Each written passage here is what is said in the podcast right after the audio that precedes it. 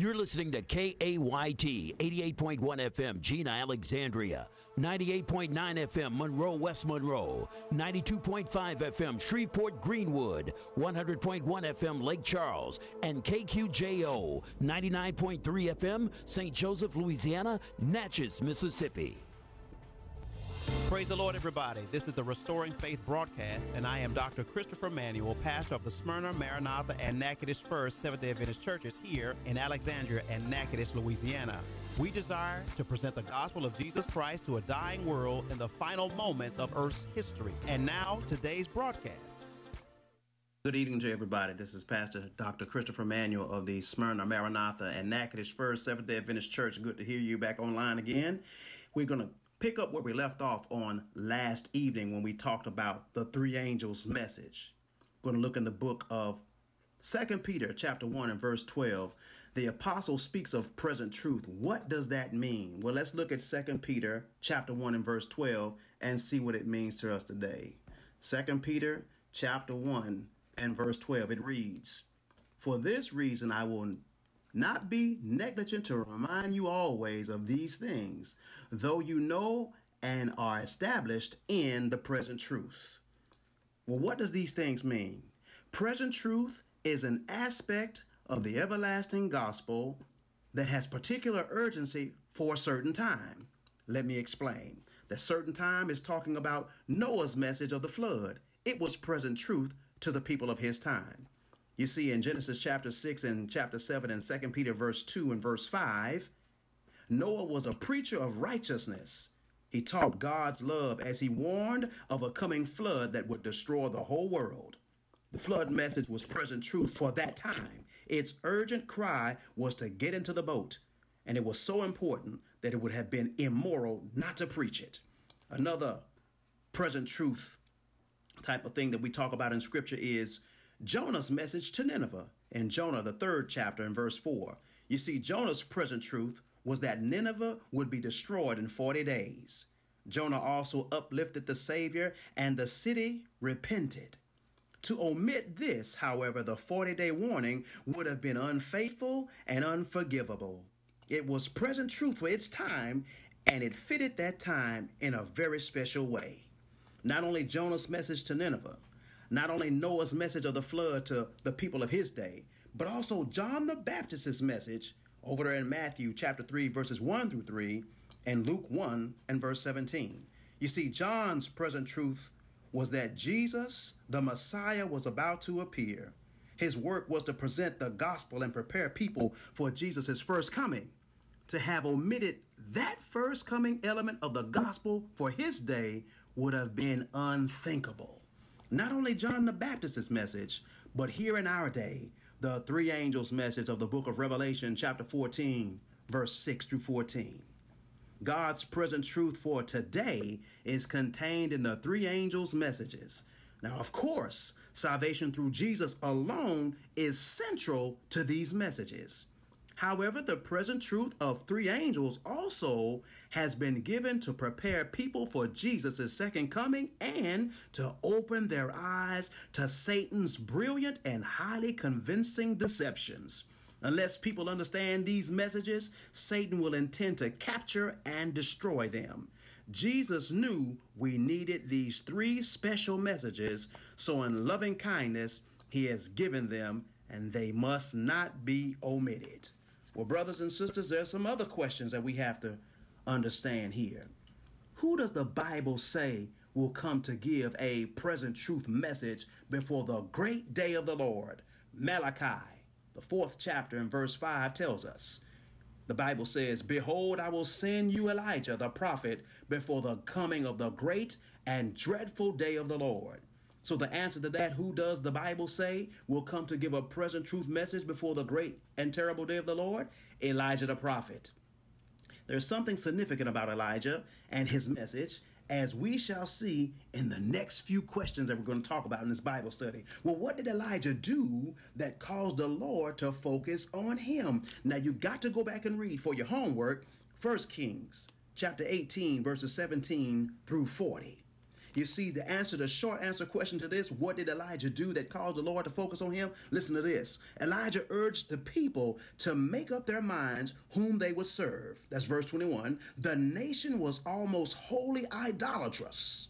The people had forsaken the true God and his commandments, and there was one prophet of God Elijah, and 450 heathen prophets of Baal. That's verse 22. Elijah suggested that both he and the idolaters build altars and place wood and a bull on them. And he then suggested that they ask the true God to reveal himself by setting fire to his altar. The heathen God did not answer. Oh, but the true God of Elijah sent fire down from heaven that burned up Elijah's sacrifice. It burned up the wood. It burnt up the water. It licked up the dust in the air and the water that was in the trench. You see, the message demanded a decision. Elijah's message came at a time of deep spiritual crisis and national apostasy. It came with such power from heaven above that it stopped business as usual and drew national attention. Elijah then insisted that people decided whom they would serve God or either Baal.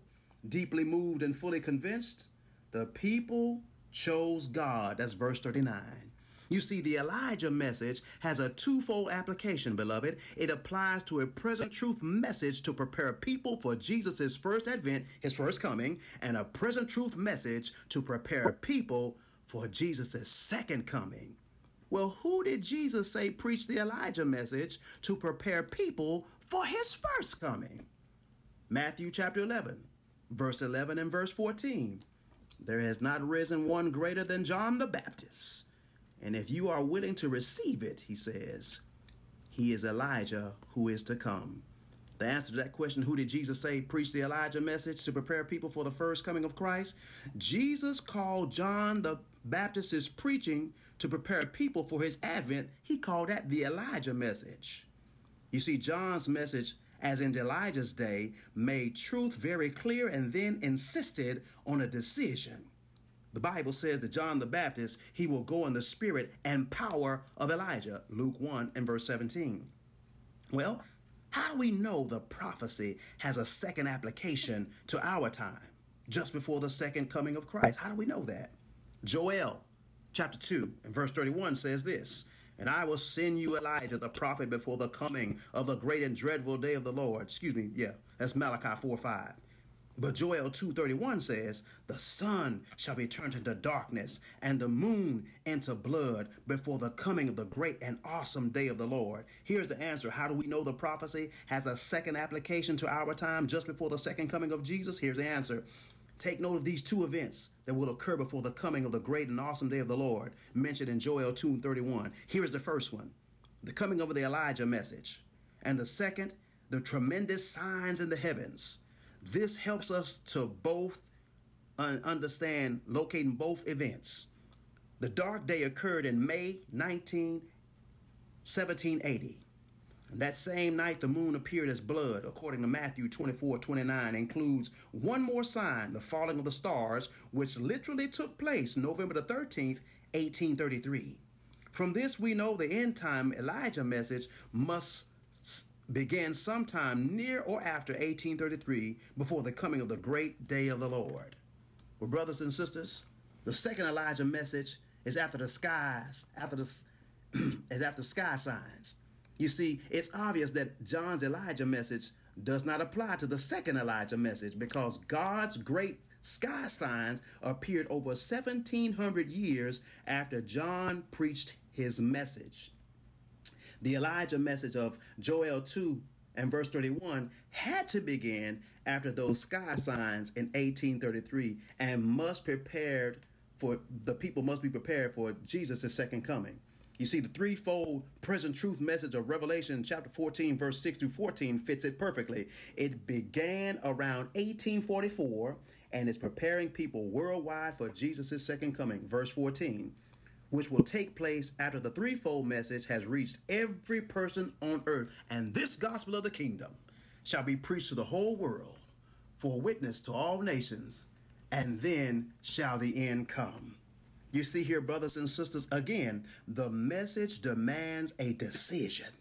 Elijah insisted evil be met head on and that all this all would have to decide whom they would serve. So it is with God's threefold message for us today. A decision must be made. God's threefold message, it unmasks Satan and his plans. It clearly reveals God's love and his requirements. God is calling people today back to true worship, worship of God alone. To knowingly serve, to knowingly serve and worship anyone or anything else in this crucial day amounts to disloyalty and will result in eternal death. God miraculously reached hearts in Elijah's day, 1 Kings 18 37 and 39. And in the days of John the Baptist, he will do the same in these last days as people respond to the three angels' message. Get this, beloved. Here's another question What other wonderful blessings will the preaching of Elijah, which is our day, three angels' message, bring? What other wonderful blessings will this preaching bring? Malachi 4, 5, and 6 says, Elijah will turn the hearts of the fathers to the children and the hearts of the children to their fathers. Praise God. Hallelujah. The Elijah message or the three angels message of our day will bring family members back together in loving, close, joyous, heavenly relationship. What a blessed promise. the word gospel means good news. Do the three angel messages of Revelation in chapter 14 provide good news for us today living in a COVID 19 situation? The answer to that question, beloved, yes, indeed. Let's review the good news we have found in the overview of the three angels' message thus far. Listen to this. Every person will have an opportunity to hear and understand the last day gospel. Not one will be passed by. Part B the devil's brilliant and powerful plans to trap and destroy people will be revealed to us, so we need not be ensnared. Part C Heaven's supernatural power will accompany the spreading of God's message in these last days. Part D God's people will be patient. He calls them saints. Part E God's people will have the faith of Jesus. Part F God's people will, out of love, obey his commandments. Part G God's love of us and his love so much for us that he has sent a very special message to prepare us for Jesus' second coming. Part H God's message for these last days will bring family members together in love and unity. Part I. The major emphasis of the three angels' messages is that salvation has been provided for everyone through Jesus Christ alone. He gives his righteousness to cover our past and miraculously imparts his righteousness to us daily so we will grow in the grace and truly become like him. With him, we cannot fail. Without him, we cannot succeed. You see, brothers and sisters, a further further word in this that the points of the three angels' message that will be explained here that God's judgment has an hour that's coming. God's judgment will come from come out of Babylon. He's going to call folk to come out of Babylon and for us not to receive the mark of the beast. Hallelujah to his name. Got a question to ask you as we end tonight. Do you feel thankful to learn that Jesus has a special three point message to guide and assist his people in these last days. You can go ahead and nod your head yes, because God has made a way of escape that we may be able to bear it. Hallelujah. I thank God for his word tonight. You've been listening to the Restoring Faith broadcast with yours truly, Dr. Christopher Manuel. You are invited to join me at the Smyrna Seventh day Adventist Church every first and second Saturday for divine worship service at 11 a.m. and Wednesday night Bible study at 7 p.m. located at 916 Richmond Drive in Alexandria, Louisiana. And on the third and fourth Saturday for divine worship service at 10 a.m. and Tuesday night Bible study at 7 p.m. at the Maranatha Seventh day Adventist Church located at 45 517 South MacArthur Drive in Alexandria, Louisiana. Beloved, your gifts and love offerings can help keep this ministry on the air. Send your correspondence to 916 Richmond Drive, Alexandria, Louisiana 71302, and join us every Tuesday at 10 a.m. on KAYT KQJO for the Restoring Faith broadcast. Be blessed. The unstoppable weight, unstoppable weight. Uh, uh, uh, uh.